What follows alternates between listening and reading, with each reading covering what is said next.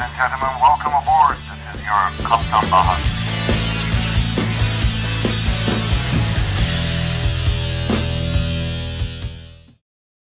Merhabalar arkadaşlar ben Kaptan Baha Bahadır Acuner yepyeni bir ve değişik bir Kaptan Baha videosuyla sizlerle beraberiz. Bugün sizlere aslında 5 Şubat 2020 tarihinde meydana gelen İstanbul'da ölümlü sonucu olan Pegasus Hava Yolları kazasını konuşacağız. Bu kaza konusunda o gün gerçekten de çok fazla değişik spekülasyonlar yapıldı. Hatta bu konuda bazı şeylere dayanamayınca ben de CNN Türk'te canlı yayında bir takım açıklamalarda bulunmuştum. Bugün sizlere değişik bir konuyu tanıtmak istiyorum. Bir insan hakikaten değişik alanlarda uzmanlaşabilir ama birbiriyle o kadar farklı iki alanda da uzman olmak her yiğidin harcı değil. Bugün sizlere hem avukat hem de kaptan pilot birisini tanıştırmak istiyorum. Zafer Yıldırım, Zafer Hocam hoş geldiniz. Size hocam diyorum isterseniz sakıncası yoksa.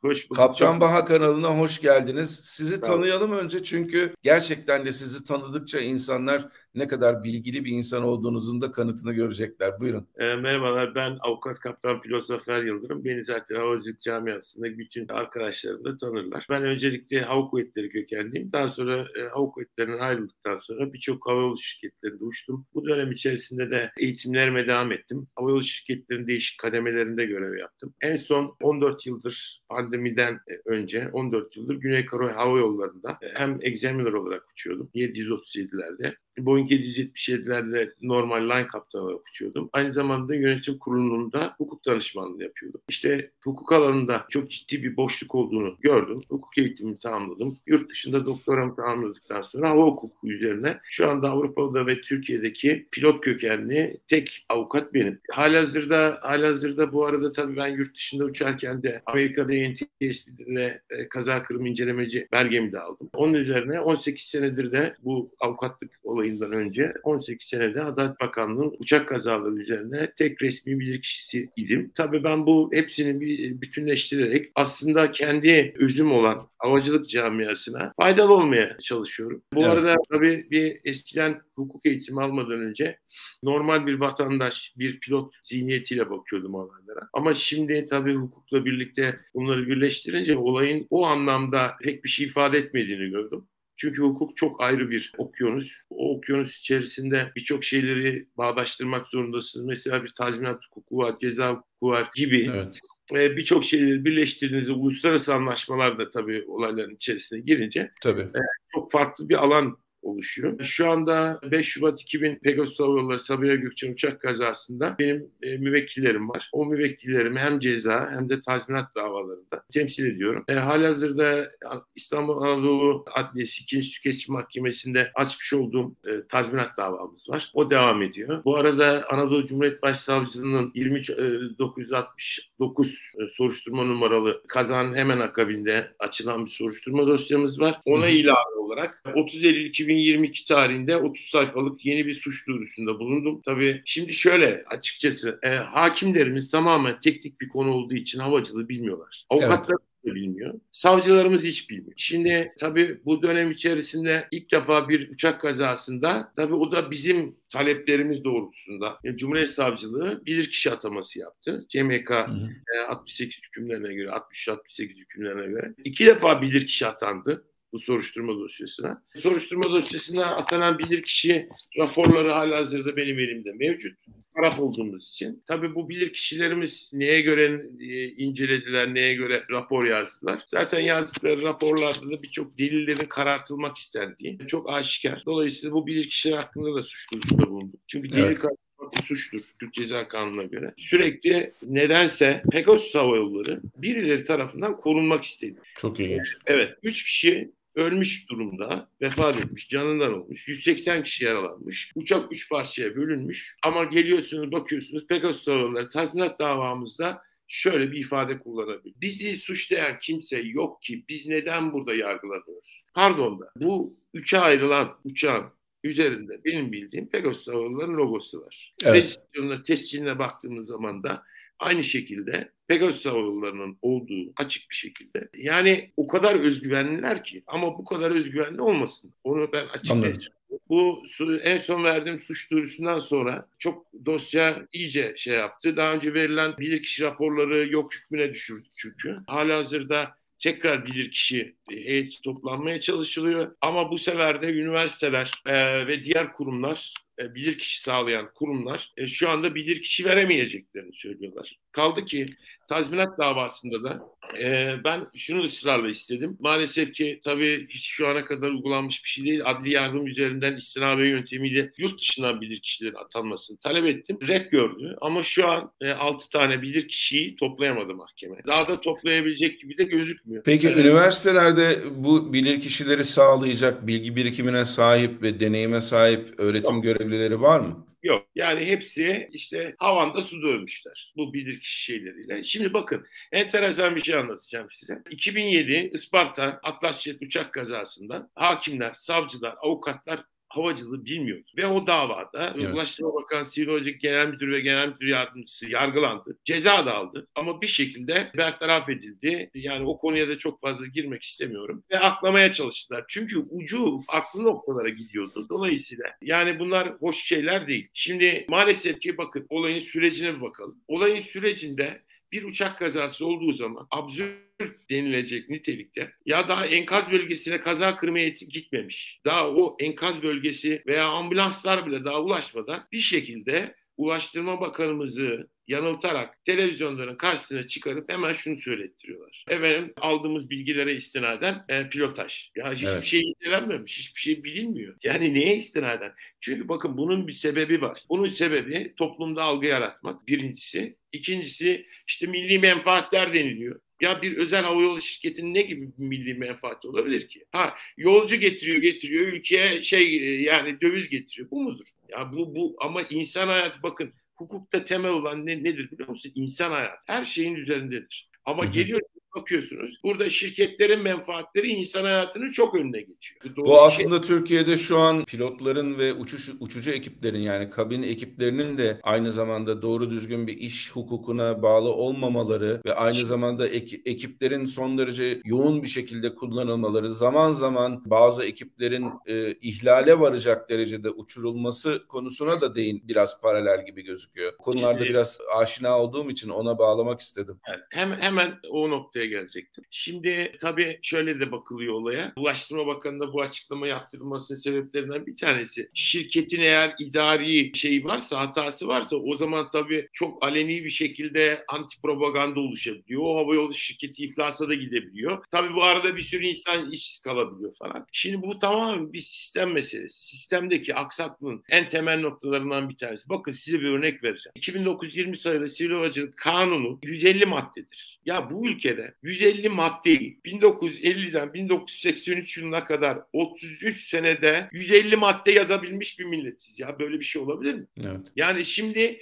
bir de öbür tarafına bakalım. Şimdi anayasada eşitlik ilkesi vardır. Yani bu sokaktaki simitçiyle ben eşit değilim aslında. Şimdi orada bahsedilen eşitlik ilkesi eşitlerin eşitliğidir. Yani bir Bahadır Kaptan'la bir Zafer Kaptan eşittir. Anlatabiliyor muyum? Şimdi Anlıyorum. bu bağlamda, bu bağlamda şimdi bakalım. Bizim Türk Sivil Havacılığında anayasaya aykırı ne var? Şimdi Türk Hava Yolları'nda uçan pilotlar bir kere havacılık kanunu özellikle bizim siyasilerimiz de çıkarmıyor. Neden? Çünkü patronlar kazansınlar. Bu yanlış bir şey. Ama sen hem o adamın, o pilotun kanunu çıkarma hem de o uçakta e, VIP'de, business class'ta rahat bir şekilde uç. Yani nasıl güvenip de onun arkasına oturabiliyorsun o zaman? O bir soru işareti. Çok doğru. Şimdi bakın Türk Hava Yolları'nın pilotları 4857'ye tabi, iş kanununa tabi pilotlardır. Bir de Pegasus, Sun Express, Anadolu Jet ve diğerleri bunlarda 6098 borçlar Kanununa yani 4857'de iş sözleşmesi 6098 borçlar kanununda hizmet akti vardır. Bakın Çok iş sözleşmesi kıdem tazminatınız vardır, işe iadeniz vardır. Yani bir iş güvenceniz vardır. Ama 6098 borçlar kanununda hiçbir şeyiniz yok. İki dudak arası.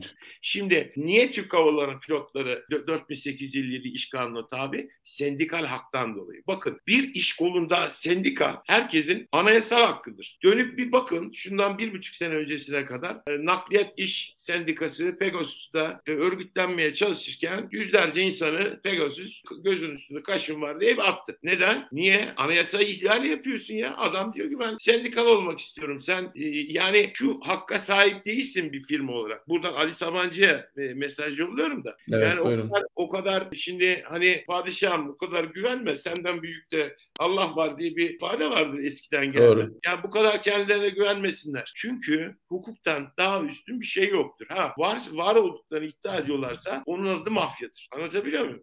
Anladım. Yani ilhak hak dediğimiz yani kendi hukukunu yaratma eğer varsa buyursunlar yapsınlar. Yani siz uçağınız üçe bölünüyor. Ondan sonra gidiyorsunuz kardeşim. Üç kişi öldürüyorsunuz. Bakın açık net söylüyorum. Üç kişi öldürdüler. Sonra dönüyorsunuz diyorsunuz ki bizim hakkımızda bir suçlama yok. Biz niye burada yargılanın? Affedersiniz dalga mı geçiyorsunuz ya? Yani o kırılan uçak toprağa çıkıp düşen uçak Uganda Yolları'nın uçağı mı? Yani. Peki burada aynı zamanda çok uzun zamandır görülmeyen bir şey görüldü. Pilotlar daha sonra hapse atıldılar ve arkasından da bayağı bir taksirle adam öldürmek suçuna istinaden suçlandılar. Bana bu çok acayip geldi. Yani dünyada havacılıkta belki de çok ender görülen olaylardan bir tanesi. Bu konudaki yorumunuz nedir hocam? Bence doğru. Neden doğru biliyor musunuz? Şimdi önce iş kanunundan devam edelim de oraya yavaş tamam. yavaş geleyim size. İşte az önce dedim ya hukuk eğitimi almadan önce sizler gibi düşünüyordum ama hukuk mantık ve felsefesini aldıktan sonra daha farklı düşünmeye başladım. Evet gerçekten doğru. Hatta bence kastla yargılanmaları gerekiyor. Bilinç taksirle bile değil. O kadar. Ha, tabii, anladım. Kastla. Şimdi ta, tabii sizin eğer iş güvenceniz olmazsa iki düzak arasındasınız. Rahatlıkla sizi atar.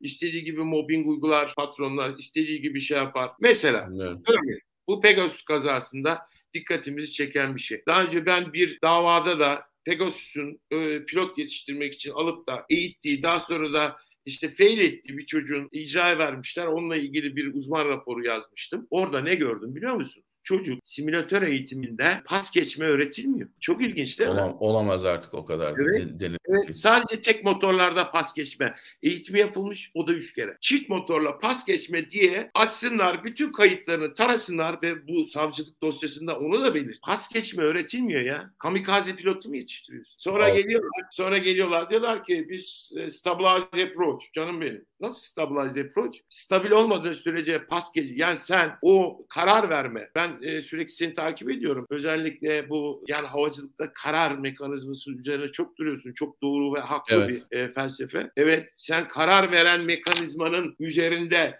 görülmeyen baskılar yaratırsan o adam evet. o uçağı kırar. Kırar kardeş. Bak ben 14 sene Güney Kore'de şimdi ne alakası var falan dersiniz ama Güney Kore Korean Air çok ciddi, çok profesyonel bir havayolu şirketi. Ben 60 kilometre görüş olan sakin rüzgarda bile eğitim yaptırırken geliyorduk son yaklaşmada. Arkadaşım arkamızda 189-200 yolcuyla mesela tam 30 fitteyken Gorant diyordu. Yani ve Gorant yapıyorduk. Biz sadece kuleye neden pas geçtiğimizi bildiriyorduk. That's it. Ötesi yok. Sonra geliyorduk şirkete, şirketten 14 sene boyunca belki yüzlerce pas geçtim, pas geçirdim. Bir kere olsun neden pas geçtin şu raporu yaz denilmedi. Ama Pegasus'un pilotlarında elimizde örneği de var. Neden pas geçtiniz diye savunma alın. Bunu daha evet. önce havalarında da yaşadık. Evet. Niye pas geçtin Azerbaycan'da değil? Mesut kaptanlığı alınan kaptanlarımız da biliyoruz. Şimdi bakın güzel noktalara temas ediyorsun. Seni tebrik ediyorum. Culture. Culture değil mi? Evet. Şimdi ya biz Avrupalı mıyız, Orta Doğulu muyuz? Bir kere buna bir karar vermemiz lazım. Yani işimize gelince Avrupa, işimize gelince Orta Doğu mantık ve kültürüyle bu işler olmaz. Çok doğru söylüyorsunuz. Anlatabiliyor muyum? Yani bizim bir kültürümüz olması lazım. Şimdi evet bir kere sivil havacılıkta asker köken, sivil köken o bu olmaması gerekiyor. Ama zamanında yapılmış, olmuş, belli bir noktaya gelmiş. Sonra şimdi, şimdi tam tersine dönmüş. Sivil kökenliler bu sefer bir gruplaşmaya başlamış. Asker kökenliler bir gruplaşmış. Yani şimdi bakın Ayrıştınız mı? Ayrıştınız mı? Güç olamazsınız. Güç olan sürece işte sizi patronun menfaati, patronun cebi dolsun diye gece gündüz uçururlar. Bir kere bakın ben şu anda Türk sivil havacılığı için e, benim meslektaşlarım için iyi bir alternatifim. Ne gibi biliyor musunuz? Ya ben istiyorum ki ben bu bilgi birikimimi, hukukla ilgili bilgi birikimimi ben meslektaşlarıma faydalı olayım. Benimle talpa irtibata geçmiyor. Bakın vakıflar, Türk Pilotlar Vakfı var. Evet. Orası da irtibata geçmiyor. Ya seni en güzel ben savunabilirim. Anlatabiliyor muyum? Evet. Neden? Çünkü sen daha leb demeden ben leblebiyi anlarım. O psikolojiyi zaten ben yaşamışım. Benim şu an 30 bin saat düşüşüm var. Anlamamam mümkün değil. Bir şekilde seni en güzel savunacak kişi benim. Ama hayatı boyunca yolcu luk haricinde uçağa binmemiş. Havacılığın hiç felsefesini, mantığını veya terlemesini, havasını koklamamış bir avukatı. Önce bir o avukata sen havacılığı sıfırdan anlatman lazım. Anlatacaksınız. kadarıyla. Sonra onu gideceksin mahkemede hakime anlatacaksın, savcıya anlatacaksın. O da anlayabildiği kadarıyla. Şimdi Bakın bu bizim en son 30 Eylül'de sağ olsun Pegasus basın tarafında da bayağı güçlü. Biz ilk 30 Mayıs'ta yapmış olduğumuz basın açıklamasının hemen arkasından basın bildirilerimizi de durdurtturdu. Yani çok kamu, kamunun bilgilenmesinin de önüne geçiyorlar. Geçsinler önemli değil. Şu anda çok ciddi bir çalışma yapıyoruz. Bu kazayla ilgili bütün detayları İngilizce ve Fransızca çevirip bütün IASA, ICAO, FAA hepsine İngilizce olarak bu kazanın neden olduğunu anlatan bir bildiri yayınlayacağız. Buna zorluyorlar bizi. Tamam zorlasınlar sorun yok. Yani bizim hak arama özgürlüğümüz var ya. Anlatabiliyor muyum? Bu suç değil. Peki Şimdi, sivil havacılık bu konuda neler yapabilir? Sizce üzerinde düşeni yapıyor mu? Şimdi o zaman o noktaya gelelim. Yani hani zurnanın zırt dediği noktaya geldik yani. Şimdi şöyle izah edeyim sana. 30 Eylül'de vermiş olduğumuz 30 sayfalık yeni suç duyurusuyla şu ana kadar sivil havacılık, devlet hava meydanları, hava trafik kontrolleri mesela Atatürk'ün ve Kule'nin hepsi birbirini e, suçlamış, hepsi birbirini aklamaya çalışmış. Ama bakın taksir bile yok. Olası kast var. Yani isim vermeyeyim. Kule diyor ki ablacım diyor biz diyor bu uçağı indirirsek bu uçak pistten çıkar diyor. Ve uçak daha son yaklaşmış. İnanmıyorum. Ne konuşmaları? Şey diyor ki Atatürk'teki kontroller 30 senelik çok tecrübeli supervisor. Vallahi diyor biz sizin hakkınıza verdik. Artık ne yapalım diyor çıkarsa çıkar diyor. Bu ne biliyor musun? Hukukta. Hayret bir şey. Ceza hukukunda, ceza hukukunda olası kasttır ya. Yani sen kasten evet. sonucu olursa olsun kast dediğimiz olası kast Aynen onu söylüyorsun. Sonra da bakıyorsunuz bu bilirkişi raporları ve diğerlerinde de bu arkadaşları tanık yapıyorlar. Ya nasıl tanık yapabilirsin? Sizin bu arada sözünüzü balla keseyim. Bilmeyen Tabii. arkadaşlar için şimdi Atatürk Havalimanı deyince arkadaşlar şey yapmasınlar, yanlış anlamasınlar. Şimdi Atatürk İstanbul'daki yaklaşmalar her zaman için Atatürk Havalimanı'nın içerisinde bulunan eskiden beri kullanılan Hava Trafik Kontrol Merkezi tarafından yapılır. Arkasından da bu uçaklar Sabiha Gökçen Tower'a, İstanbul Havaalanı Tower'a aktarılırlar sorumluluk olarak. O yüzden Atatürk Havalimanı ile konuşmak zorundalar. Atatürk Havalimanı'nı o zamanlarda yanılmıyorsam hala değildi. Yani bir tek işte VIP uçuşlarına, sivil özel uçuşlara açıktı. Fakat Atatürk Havalimanı ile Sabiha Gökçen'in konuşmasının nedeni de bu. Bu bilgiyi de arkadaşlara geçelim. Buyurun evet. hocam. Şimdi ben havacılık camiasından şunu rica ediyorum. E, lütfen bu bu seferki 5 Şubat 2020 Pegasus uçak kazasının ceza yargılamasında toplam 58 avukatız. Ee, çoğu benden yani çoğu dedim tamamı ricada bulundu. Dediler ki avukat arkadaşlarımız, meslektaşlarımız e, biz dediler teknik tarafını hiç bilmiyoruz. Yani burada savunmayı bir tek siz yapın. Biz sizin söylediklerinizi tekrar ederiz diyecek, e, diyeceğiz dediler. Ben de bunu kabul ettim. E, şimdi esas noktaya gelelim. Yani burada sivil havacılık dediniz değil mi? Şimdi bu en son verdiğimiz 30 Eylül'deki suç duyurusundan sonra şimdi memur savcılar da devreye girdi. Niye? Çünkü hukukta şöyle bir şey vardır. Siz bir devlet memurunu şu anda e, Sivil Havacılık Genel Müdürlüğü'nde çalışan arkadaşlarımız devlet memuru. Bunların yargılanabilmesi için memur savcısı tarafından o bakanlığa, bakanlıktan izin talep edilir. O hmm. izin geldikten sonra yargılamaları yapılır. Dolayısıyla Anladım. Sivil Havacılık Genel Müdürlüğü bak 5431 sayılı Sivil Havacılık Genel Müdürlüğü görev ve teşkilat kanunu diye bir kanun var. Şimdi bu kanun şimdi 10-11-2005 tarihinde kabul edilmiş. 18-11-2005 tarihinde 25.990 sayılı resmi gazetede yayınlanmış. 2-7-2018 yani bu Sivil Havacılık Genel Müdürlüğü'nün yetki ve görevlerini yazan kanun 703 yani 2, 2 e, Temmuz 2018 tarihinde 703, 661 ve 666 numaralı kanun hükmünde kararnameyle mülga edildi. Yani ne demek biliyor musun mülga? Kaldırılmış. Hayır. Aa öyle mi? Tek madde var. Yani şu anda Sivil Havacılık Genel Müdürlüğü'nün imza atmaya bile etkisi yok. O imzalar yani? hepsi tabii, tabii e, tamamen Cumhurbaşkanlığı yetkili. Çok... Şu anda denetlemedir, imza atma yetkisi her şey Cumhurbaşkanlığında. Dolayısıyla şu anda onların bir yetkisi yok. Aa çok ilginç. Evet. Bu da benim hiç bilmediğim, farkında olmadığım bir olay. Evet. Yani şu anda ben gitsem sivil havacılık hakkında ya sen bu lisansa nasıl imza atarsın diye şey yapsam o ortalık birbirine girecek. Yani o o, nokta, o noktadayız. Dolayısıyla şimdi tabii Sivil Havacılık Genel Müdürlüğü'nden biz bu tazminat davasını bak şöyle çok küçük bir anekdot anlatayım. Tamam. Ee, yargılama safhasında olduğu için. Çünkü bizim soruşturmalar hukukta gizlidir. Kovuşturma dediğimiz yargılama safhası da alenidir. Şimdi biz dedik ki müvekkilim hakkında bu 5 Şubat 2020 tarihinde Tango Charlie India Zulu kilo uçağının ve benim müvekkilimin benim müvekkilimi kapsayan işte bu kazayla ilgili tazminatla ilgili sigorta sorumluluğu var havayolu şirketi. Evet. Bu sigorta poliçesini lütfen mahkemeye sunun dedik. Pegasus kesin... son, derece, son derece basit bir şey sonuçta istek. Evet çünkü Sivil Havacılık Genel Müdürlüğü'nün çıkarmış olduğu mali mesuliyet sigorta yönetmeliğinin o 8. maddesinde diyor ki uçak içerisinde ölüm veya kaza bu Montreal Konvansiyonu işte Lahey, Varşova, Montreal, Guadalajara, Tokyo sözleşmelerinin istinaden böyle bir madde var. Bu Montreal Konvansiyonu'nun 17. maddesinde taşıyıcının sorumluluğu var. Hı hı. Tamam mı? Buna istinaden sigorta hükmü var. 2920'nin 50. maddesinde. Bunlara istinaden dedi ki bu yönetmeliğe göre havayolu şirketi sigorta yaptığında bu sigorta poliçesinin bir örneğini Sivil Havacılık Genel Müdürlüğü'ne vermek zorunda. Neden? Tabii.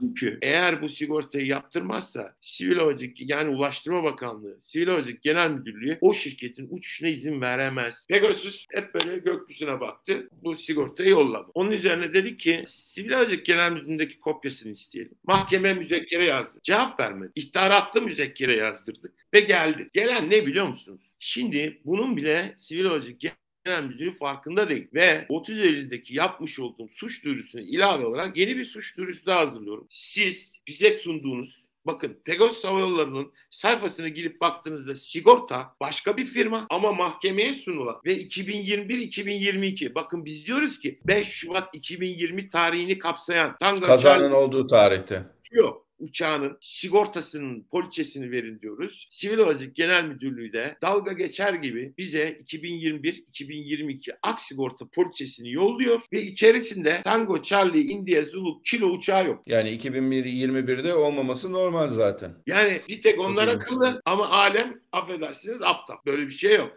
Ha şimdiye kadar bakın benden önce bunu istedikleri gibi çünkü mahkemede hakim anlamıyor. Nedir bu Tango, Charlie, India, Zulu, Kilo nedir falan bilmiyor. Ha bir polise geldi mi geldi diye bakıyordu. Ama şimdi tabii işin rengi değişti. Bu işlerden anlayan, bu işleri hani kurcalayıp doğrusunu yap, çalışan bir pilot kökenli bir kaptan var. Bana bazen diyorlar ki ya sen Türkiye'de niye uçmuyorsun? İki sebeple uçmuyor. Birincisi Türkiye'de şimdi şöyle e, ben hem avukatlık hem de bir şirkette bağlı sigortalı bir pilot olarak uçamam. Yani şimdi ben tabii bu yılların vermiş olduğu birikimiyle ben bu camiaya faydalı olayım diye avukatlığı tercih ediyorum. Bu yüzden hı hı. uçamıyorum yapamıyorum. Yani hem avukat. Ha ben yurt dışında uçarken Türkiye'de avukatlık yapabilirim. Onda bir sıkıntı yok. O Tabii. yüzden de ben yurt dışında uçup Türkiye'de gene avukatlığıma devam ediyorum. Tabii. Şimdi ikinci sebep de şu. Ya bir kere bizim elimizdeki lisanslarımız jar mar diyorlar. Ya jar diye bir şey kaldı mı ki? Kalmadı. Ben de onu söylemeye çalışıyorum insanlara. Ya bak zaten şu anda biz Avrupa Birliği üyesi olmadığımız için bizim normalde sivil havacılık hata yapıyor. Bize ICAO lisansı vermek zorunda. Evet. Jar diye kimsenin tanımadığı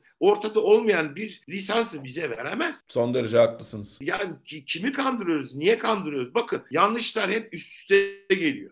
Yanlışların üst üste gelmesinin sebeplerini size anlatayım. Bugün ben Kore'de 14 sene boyunca sivil havacılıkta bir tane kimya mühendisi görmedim. Bir endüstri mühendisi görmedim. Ha eskiden yetişmiş personel yoktu. Ama şu anda bir sürü üniversiteden sivil havacılık bölümünden mezun olan arkadaşlar var. Efendim emekli olmuş bilgi ve tecrübeye sahip mesela bir sürü kaptan arkadaşlarımız var. Ya şu anda sivil havacılığın tamamen kadrolarının liyakatlı diyorum bakın liyakatlı. Bu kadrolarla değiştirilmesi lazım. Ya bugün bakıyorsunuz lisans daire başkanı veya hepsi siyasi kadro. Evet. Adam adam işletme mezunu ama sivil havacılık genel müdür yardımcısı. Veya ne bileyim sivil havacılığa genel müdür yardımcısı yapmışsınız. Ondan 3 sene önceki pozisyonu atıyorum Tarım Bakanlığı'nda bir pozisyon. Yani Şimdi çok komik değil mi? Ha bu arada evet. bu arada bakın ben bu 30 Eylül yapmış olduğum suç duyurusuna ilave ve biliyorsunuz bu en son kazanın olduğu dönemdeki Sivil Havacılık Genel Müdürü e, Bahri Bahri Kesici miydi neydi ismi? Kesici galiba. Ha. Evet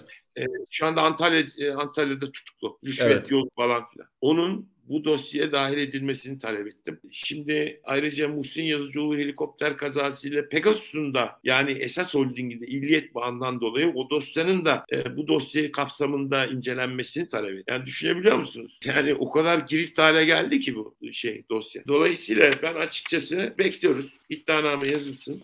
O iddianamede kimler suçlanıyor, kimler suçlanmıyor göreceğiz. Ona göre de tabii basın yolumuzda, halkı bilgilendirme yolumuzda kapatıldığı için şu anda bilgilendiremiyoruz. Teşekkür ediyorum size. Ee, en azından bunları dile getirmemize yardımcı Kaptan Bağ kanalında her zaman sesiniz herkese, sadece size değil. Mesela eğer tabii bunda bir cevap hakkı da doğuyordur. Pegasus Hava Yolları da sizin söylediklerinize karşılık bir şey söylemek isterse onlar da gelip konuşabilirler. Onlarda da röportaj yaparız. Burası elimizden geldiğince adil ve mümkün olduğu kadar da açık olarak bir bilgilendirme vermeye çalışan bir kanal da aynı zamanda eğlendiriyoruz ama ben 3 senedir bu kanalı yapıyorum. 3 senedir benim aldığım tepkilerden gördüğüm kadarıyla insanlar gerçekten de takdir ediyorlar. Çünkü konuşulmayanları konuşabiliyoruz. Söylenmeyenleri söyleyebiliyoruz. Tıpkı bugün sizde olduğu gibi. Bakın ben size çok enteresan bu kazayla ilgili birkaç bir şey anlatayım. Tabii buyurun. Şimdi, şimdi 0624 pisti değil mi? Evet. Şimdi burada bir e, kaza kırım nihai rapor yazılmış. Böyle bir şey yok yani. Böyle bir şey yok. Böyle bir rapor e, aleni bir şekilde delil karartmak için. Şimdi uçağın FTR, e, FTR datalarında flap 30, gösterge 30 gösteriyor ama flap kolu 15. Ön inceleme hmm. raporunda bunu işte flap kolu 15'e 15'te olduğu tespit edilmiş diye birinci şey, e, resimde koydular. Evet. Şimdi sonradan ben Sivil Havacılık'taki bu kaza Kırım'daki inceleme heyetindeki birkaç arkadaşla bu konuyu konuştum. Dedim ki bakın böyle bir şey olamaz. Burada delil karartma var. Ben bekledim bakalım yapacaklar mı diye ve yaptılar. Nihai raporda da aynen dediler ki e, işte bu kol 15'te bu ara e, pilotlar veya kurtarma ekipleri tarafından. Ya bakın şaka gibi. Gerçekten şaka gibi. Uçağın o Kırım'dan sonraki resmine bir bakar mısınız? Kokpit tam ters. Anlatabiliyor muyum? Evet. Flap koluyla alakası yok. Yani pilotlar yarasa gibi baş aşağı duruyor. Yani şuradan kemeri gevşettiği zaman link diye aşağı iner. Flap koluyla ne, ala ne alakası var? Arama kurtarmacıların onu flap kolunu niye 30'dan 15'e alsın? 15 almış olması daha dik duruma getirir. 30'da 30'dayken daha rahattır onu kurtarması. Tabii. Niye alsın? Bakın alelacele delil karartmak için o flap kolu 15 alındı. Ya şimdi SE 13 diyorsunuz. Kaza kırım inceleme. Normalde enkaz bölgesine Pegasus havalarından hiç kimse giremez. Ama o gece enkaz bölgesinde bütün Pegasus havalarının teknik ekipleri vardı ya. Anlatabiliyor Çok muyum? Yani Şimdi Sabiha Gökçen peki şunu soruyorum ben. Sabiha Gökçen Havalimanı'nın pistinin temizliğini 31 Aralık 2019 tarihine kadar hangi firma yapıyordu? 31 Aralık 2020 e, tarihine itibaren hangi firma yapmaya başladı? Bu çok önemli. Bakın bu çok önemli. Çok ilginç.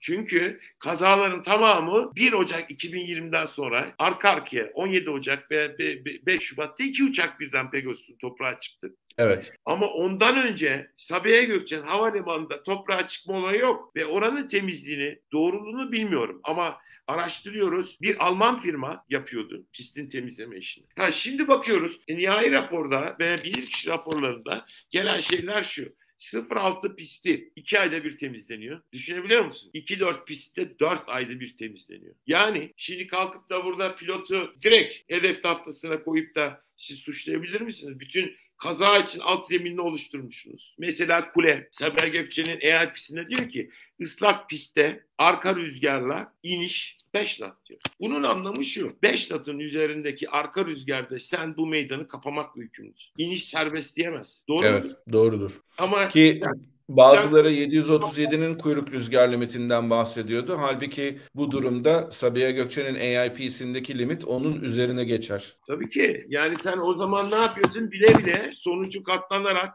kasten o meydana inişleri sağlıyorsun. Bakın bu nihai raporda bile bu rüzgarlara oturmuşlar, hesaplamışlar. Ya ben bunu satır satır okudum, satır satır. Bu e, size göstersem aklınız durur. Mesela size örnek. Şimdi 1100 fitte wind direction 281, wind speed 44, indicated airspeed 168, ground speed 203, tailwind component 32 knot diyor. Ama bayağı farklı 5 knot'a göre. E, bu arada ben hesaplama yapıyorum. Tailwind 35 knot. 3 knot'ı eksik gösteriyorlar. Evet. Bak mesela 0 fitte 22 knot deniliyor ama komponentine baktığımızda arka rüzgar 23 knot. Ya bugün Boeing bile Boeing bile 20 e, yani 15 knot'un üzerinde kuru pistte çok special airportlarda buna müsaade ediyor. Ve bu da şu, şu şartla eğitimi simülatörde verilmek koşuluyla 15 knot ve siz arka rüzgar 15 knotta gelip 30 flap ve glide slope açısı 3.5 olan bir meydana 30 flapla inmeyi denerseniz ölürsünüz kardeşim. Evet. Bu uçağı kırarsınız. Evet.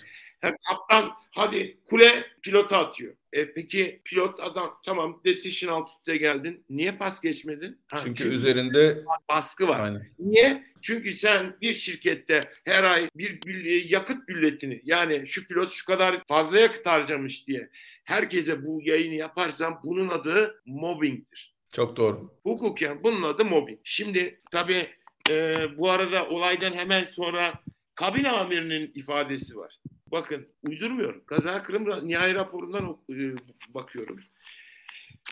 Uçağın kokpiti ters. Kabin amirinin oturduğu yerde ters. Yarasa gibi baş aşağılar. Yanında duran su şişesini, litrelik su şişesini yanındaki kabin memurunun yakıttan gözleri e, şey yapmış, e, acımış. Ona vermiş, onun gözlerini yıkamasını sağlamış. Ya bak fiziğe de aykırı, e, insan zekasına da aykırı böyle bir ifade. Ya sen yarasa gibi baş aşağıyken yanında bir su şişesinin baş aşağı durması mümkün. Yer çekimi kanunu ne yaptık ya? Çok ilginç. Şimdi e, geliyorsunuz bunu bir hakim, bir savcı, bir avukat görmeyebiliyor. Evet. Şimdi bakın bu, bu kazanın ölüm sebebini biliyor musunuz? Şimdi bir kere Pegasus Hava Yolları'nın bunu çok iyi biliyorum. Eski FOM'lerini, kaza öncesi FOM'i, kaza sonrası FOM'leri de var elimde. Ceza yargılamasını hepsini önlerine koyacağım. Şimdi siz pilota normal iniş yapıyoruz değil mi? Bu, bu Boeing 747'de de böyledir, 37'de böyledir, 77'de böyledir. Siz inersiniz, size e, Boeing neyi e, tavsiye eder? Der ki e, thrust reverser'ları çekersiniz. Bakın bizde şöyle bir ahlak var. 80 nata gelince hemen tang diye reverser'ı kapatırız değil mi? Hı hı. Öyle evet. bir şey yok. Aslında Boeing size ne diyor biliyor musunuz?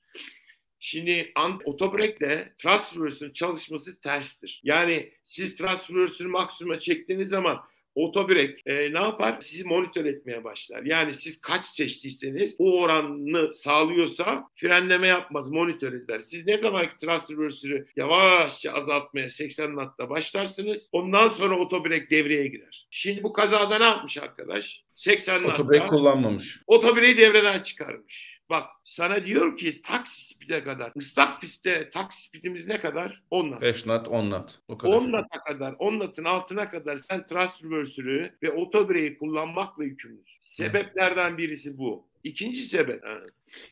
Siz bülletin yayınlıyorsunuz kazadan bir gün önce. Diyorsunuz ki aman diyorsunuz Foxtrot'tan terk edin pisti. Kaptan da Foxtrot'tan terk etmek için bir an önce manuel frene geçmeye çalışıyor. Olacağı bu. Ha, peki evet. şimdi bakın niye ölümler gerçekleşti? Aslında gerçekleşmeyebilirdi. Sebebi şu. İndikten sonra welcome anonsu yapılıyor değil mi? Evet. Siz pistin içerisinde Bakın burada bütün kabin ekiplerinin ifadeleri var. Tutanaklar var.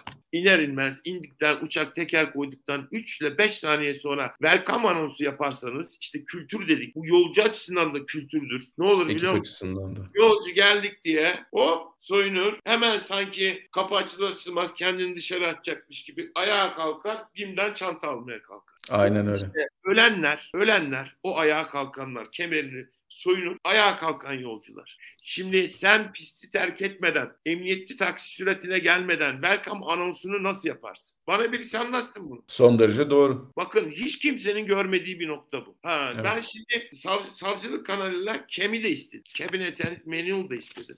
Ne Hı-hı. zaman yapılıyor bunlar falan. Şimdi bu nihai rapora arkadaşlar şey koyuyorlar. Pegasus'un e, prosedürlerini koyuyorlar. Sonradan değiştirilmiş hani az önce anlattığım Transverser falan filan onun revizyon tarihini kapatarak koyuyorlar. Ah canım. İnanmıyorum. Evet burada var gösterebilirim. Hayret bir şey.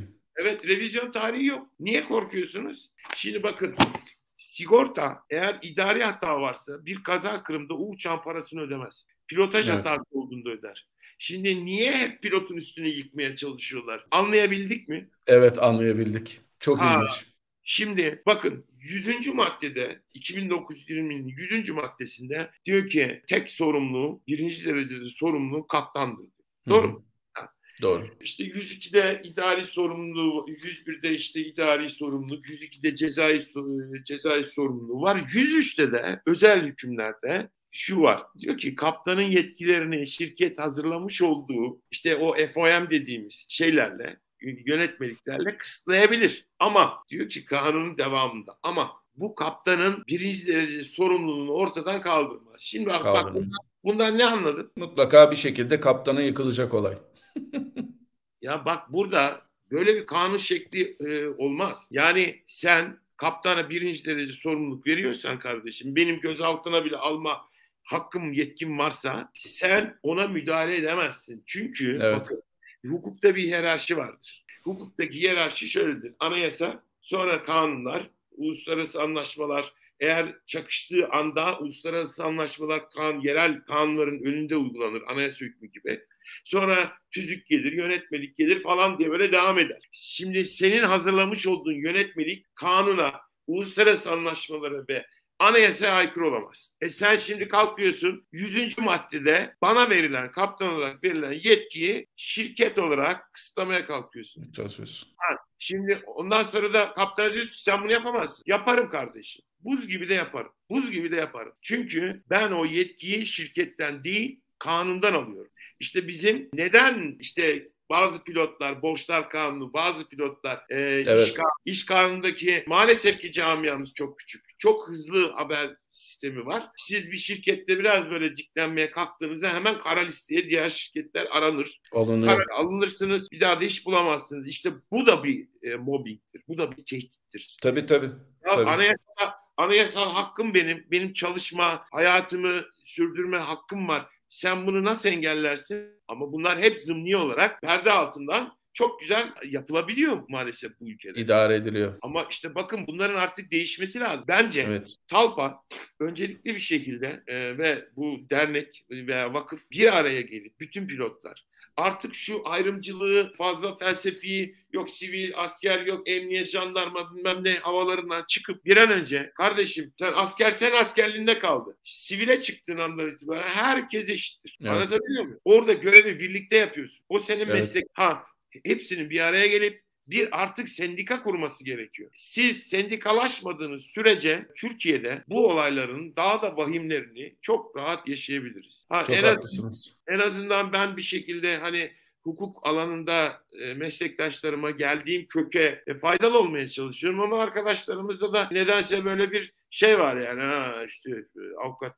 ya yani avukatını avukatını boş verin ya ben sonuçta bir kaptanım ben bir pilotum ya. Ya ben evet. özüme yardımcı olmaya çalışıyorum. Seni e, en iyi ben anlarım ya. Senin halanın oğlu hiç hayatı boyunca uçağa sadece bilet alıp yolcu olarak binen anlamaz. Seni ben anlarım. Çünkü o sabahlara kadar uykusuz kalıp zamanında mobbinglere baskı kalan o, o hissiyatları dizlerimizin o kötü havalarda inişte ya acaba indirebilecek miyim diye dizlerimizin istediği zamanı ben de yaşadım ben de bilirim. Seni ben hissedebilirim evet. ama bir normal avukat bunu hissetmez. Bunu bilmez kardeşim. O sadece parasına bak. Zaten benim her zaman için söylediğim bir şey var. Türkiye'deki pilotlar birlik olsalar bütün sorunlarının %90'ı çok rahatlıkla çözülür diye. Peki Bahadır kardeşim e, sence olabilir mi? Ben ben pek umutlu değilim açıkçası. Bak ben sana net bir şey söyleyeyim. Mümkün değil olamaz. Çünkü evet. kültür meselesi. Evet. Ona yani, geliyor yine tekrardan. Yani biz bir Avrupalı gibi düşünmemiz lazım. Bak şimdi sana bir örnek. Şimdi bir uçakta iki kişi uçuyoruz değil mi?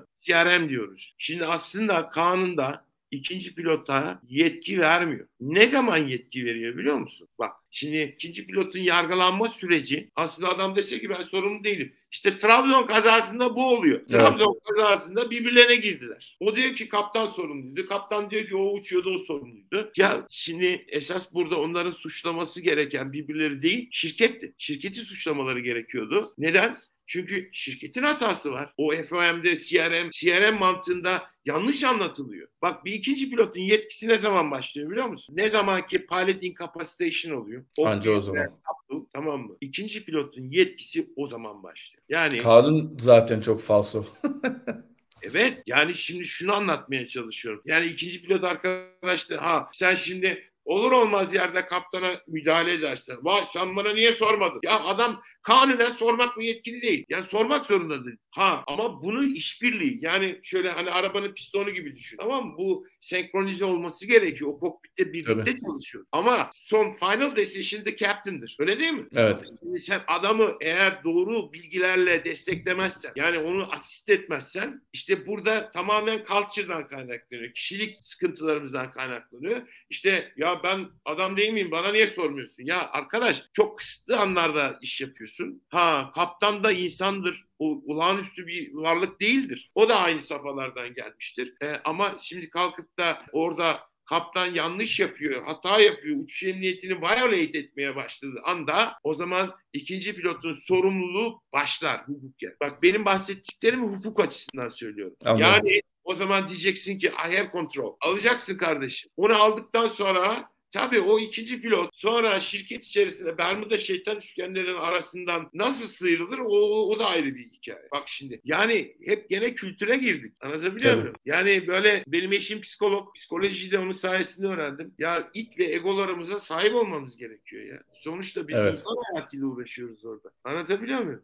Tamam şimdi eğitim teknikleri vardır, yöntemler vardır. Da ama herkes bir yerini bilmek zorunda. Kaptan uçakta değilse o zaman e, oranın piloting komenti ikinci pilot arkadaşımdır. Tabii. Ama, ama şimdi kaptan bir şeye karar vermiş. Kararda da yanlışlık yok. İkinci pilot arkadaş kapris yapıyor. Bana niye sormadan o kararı aldı. Sonra hemen başlıyorlar rapor yazma. İşte bu rapor yaz, e, yazmalar şirketler, CRM'i rapor yazma, kaptanı rapor et. Kokpit içerisinde sen işte o CRM yanlış uygulamasıyla duvara örüyorsun. İkinci pilotla evet.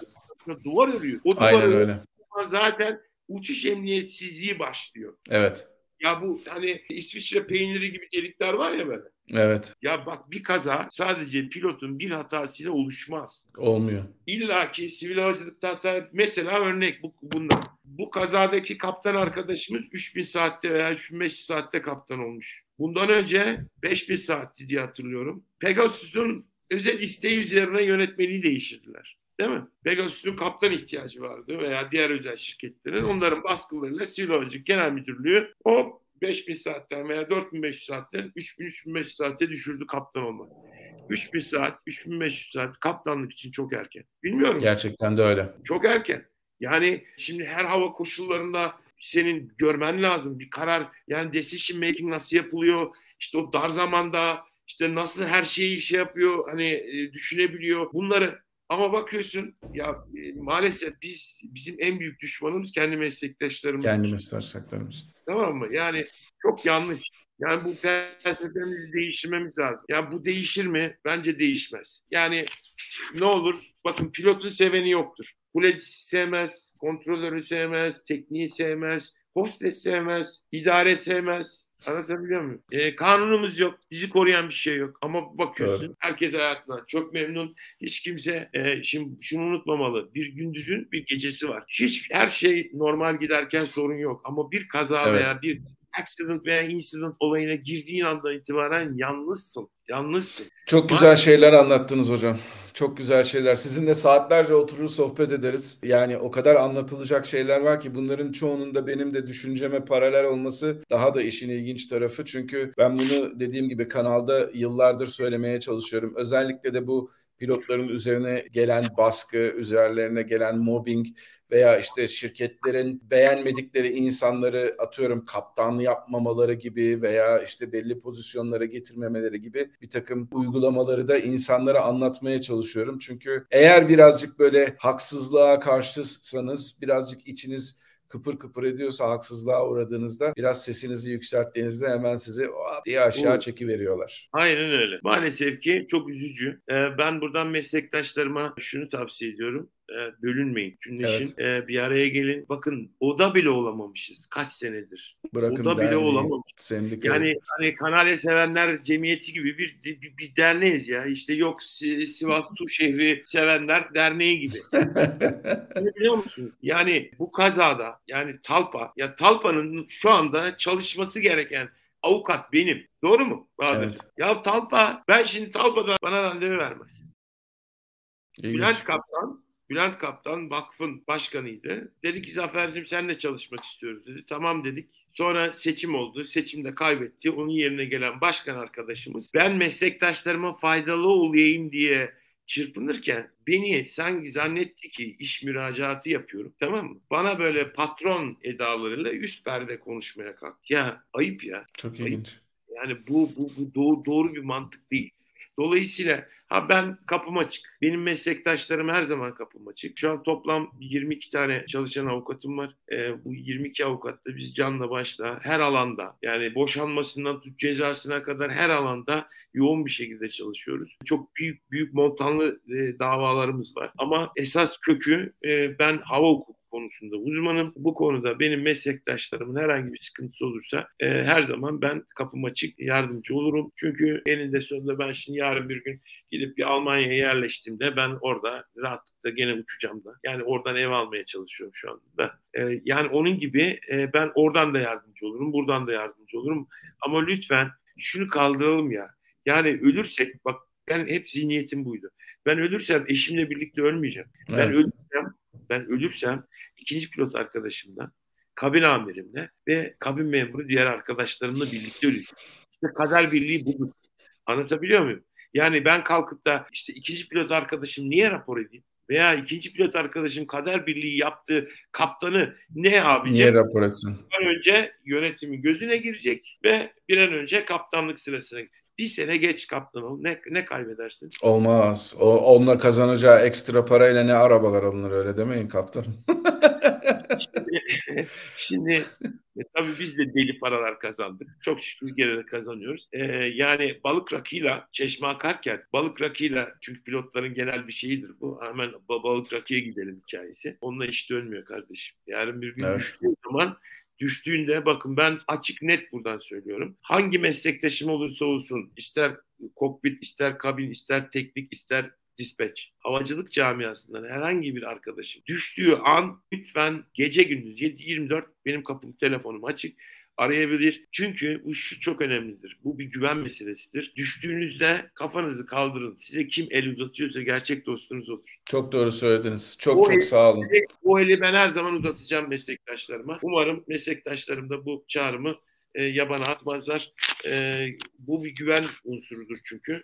E, kendilerini daha güvende hissederler. Ben herkese e, emniyetli uçuşlar diliyorum. Öyle şirketlerin, şirketlerin size koymuş olduğu kısıtlamalara 103'e göre aldırış etmeyin. Gene sorumluluğunuz devam ediyor. Yani siz yarın bir gün kalkıp da efendim şirketin prosedürü buydu demeniz sizi kurtarmaz. Dolayısıyla unutmayın siz yetkilerinizi kanundan alıyorsunuz. Şirketin yönetmeliğinden değil. Artık bu Çok güzel. gerekiyor. Çok güzel söylediniz hocam. Ellerinize sağlık, dilinize sağlık ve de her şeyden önemlisi bana zaman ayırdınız. Ee, bayağı uzun bir söyleşi oldu ama dediğim gibi yani biz sizle böyle konuşmaya devam etsek o kaç sabahlarız. Çünkü konuşulacak hem çok şey var hem de sizin bilgi birikiminiz bayağı iyi, e, bayağı iyi. Çok çok teşekkür ederim bana zaman ayırdığınız için. Teşekkür ederim. Vasıtanla tüm havacılık camiasına teşekkür ediyorum. Emniyet uçuşlar diliyorum. Çok sağ olun. Arkadaşlar bugün bambaşka ve son derece değerli bir konukla beraberdik. Bugün sizlere hem 5 e, Şubat 2020'de gelen meydana gelen Pegasus kazasından bahsettik. Hem de genel anlamda Türk havacılığının durumundan da söz etmeden edemedik. Zafer hocama çok çok teşekkür ediyorum. Bambaşka bir Kaptan Baha videosunda görüşmek üzere. Bu videoyu arkadaşlarınızla, eşinizle, dostunuzla paylaşmayı unutmayın ve de altta bir tane like'ınızı da alırım. Kanala da abone değilseniz mutlaka abone olmanızı öneririm. Bambaşka bir Kaptan Baha videosunda görüşene kadar mutlu kalın ama her şeyden önemlisi sağlıklı kalın. Hoşçakalın.